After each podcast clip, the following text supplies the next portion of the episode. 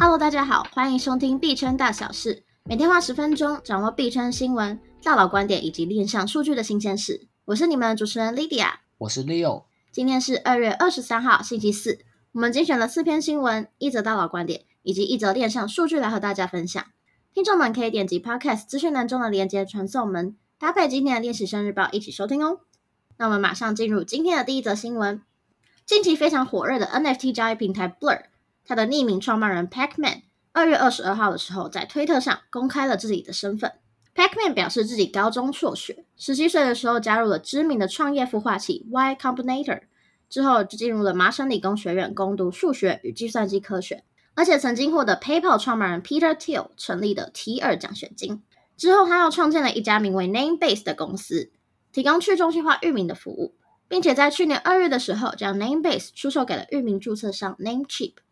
Pacman 表示，自己在四百零一天前创建 Blur 的时候，曾考虑到底要用真实的姓名还是要用匿名，并就这个问题跟他的朋友进行讨论。最后，他选择先匿名，之后再公开。Pacman 进一步提到，自己很享受匿名开发的过程，但为了更好地建立信任关系，他在私人电话中并不会忌讳用真实的姓名与他人沟通。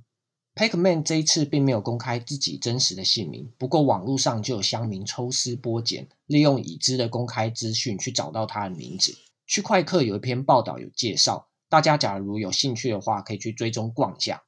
接着是根据彭博社的报道，美国上市加密货币交易所 Coinbase 的财务长 Alesia Hess 表示，虽然 Coinbase 去年已经进行两次裁员，但是如果有必要改善公司的财报绩效，不排除启动新的一轮裁员计划。日前，Coinbase 表示将会努力维持收支平衡，但是在公布最新一期的财报之后，改变了策略，指出新的目标是要努力把 EBITDA 保持为正的数值。这边跟大家补充一下，EBITDA 是未计利息、税项、折旧和摊销前的利润，将会与公司的营业没有直接关系的项目都删除掉，可以用来直接评估公司的核心获利能力。说到 Coinbase 最新的财报是在昨天，也就是二月二十二号的时候发布的。二零二二年第四季的营收衰减到六点二九亿美元，相较于二零二一年同期的二十五亿美元，大减将近七十五 percent。其他像是净利、每股盈余这些指标也都是负的数值。所以 Coinbase 这次希望先从 EBITDA 这个财务指标开始改善。最后算出来的 earning 是负的，公司这边先暂时接受。但是我希望 earning 加回那些杂七杂八跟本业无关的费用以后。可以出现正的数值，这是 Coinbase 希望盯住的一个 KPI 指标。此前消息，Coinbase 曾在今年一月大砍公司百分之二十的人力，大约是九百五十名员工。Coinbase 自二零二二年以来已经裁员了三次。再来是一则跟香港有关的消息，香港财政司长陈茂波在昨天发表的二零二三年财政预算演说中提到，政府承诺拨款五千万港元，以加快 Web 三生态发展。下一步也将会成立虚拟资产发展专责小组，领导整个 Web 三产业。这几天非常多跟香港有关的加密产业新闻，刚好趁着这则消息，一起来回顾一下。此前消息，香港证监会发表声明，将对所有中心化的交易所进行监管，并推出新的牌照制度。新的发牌制度将会在今年六月一号生效，而且香港在评估到时候可能会开放散户，也就是小额投资人也可以买卖加密货币。市场解读，这是港府对于加密货币的立场从限制转为开放的态度。另外，彭博社也报道，北京政府默默支持香港各种加密产业聚会专案，都有派官员参与。如今，香港又表达大力资助 Web 三生态发展的意愿，种种迹象似乎说明了香港立志成为加密货币世界中心的计划势在必行。最后一则新闻也是跟 Coinbase 相关的一则消息。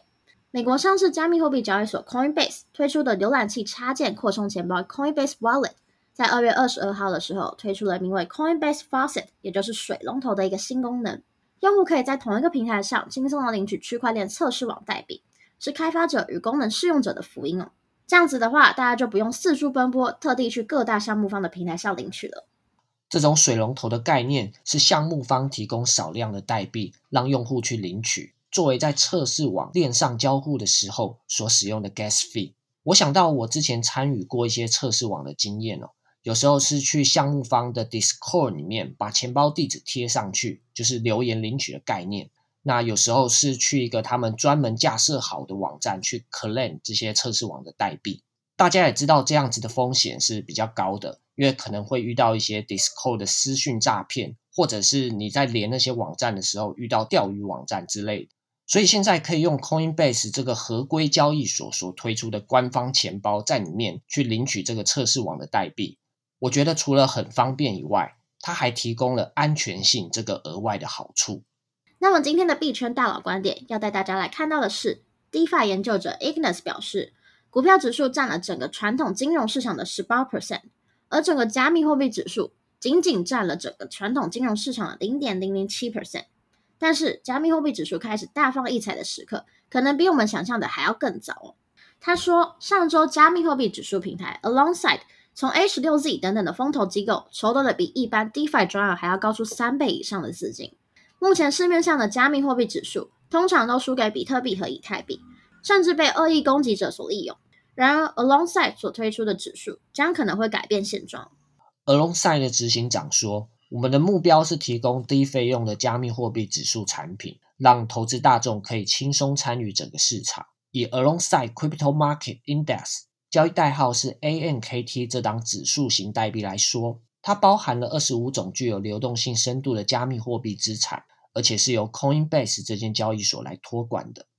最后，Ignis 也提醒大家，目前加密货币指数产业的规模还很小，市值只有一千万美元，这是一个刚起步阶段的赛道，参与的时候大家要特别留意一下。最后，来到了今天的链上数据分析，NFT 项目 Red Guy 的创办人 Mando。近期在另一个火红的 NFT 交易平台 Blur 售出了七十一件无聊猿 BAYC 系列 NFT，还有十一件的变异猿系列，以及七件的 Azuki 系列 NFT。此外，更有数十个 Otherdeed 和 Beans 系列的 NFT。那 Mando 就在推特上表示，经过深思熟虑，决定利用当前热络的 NFT 流动性来获利。他依然持有大量的 Yuga Labs 相关 NFT 资产，并且继续看好他们的发展。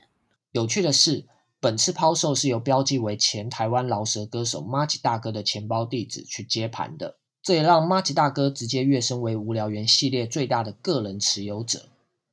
OK，那我们今天的币圈大小事节目就到这边啦。除了以上提过的新闻，今天的练习生日报还提到了澳洲最大的独角兽新创公司 Immutable 将裁员公司十一 percent 的人力。另一则消息是，腾讯云推出元宇宙开发平台。并宣布将与三条区块链战略合作。大家可以点击资讯栏的练习生圈里网站连接，观看其他精彩新闻、观点与数据。如果对节目有任何想法，都欢迎在 Apple Podcast 评论区留言，也别忘了给我们五星好评，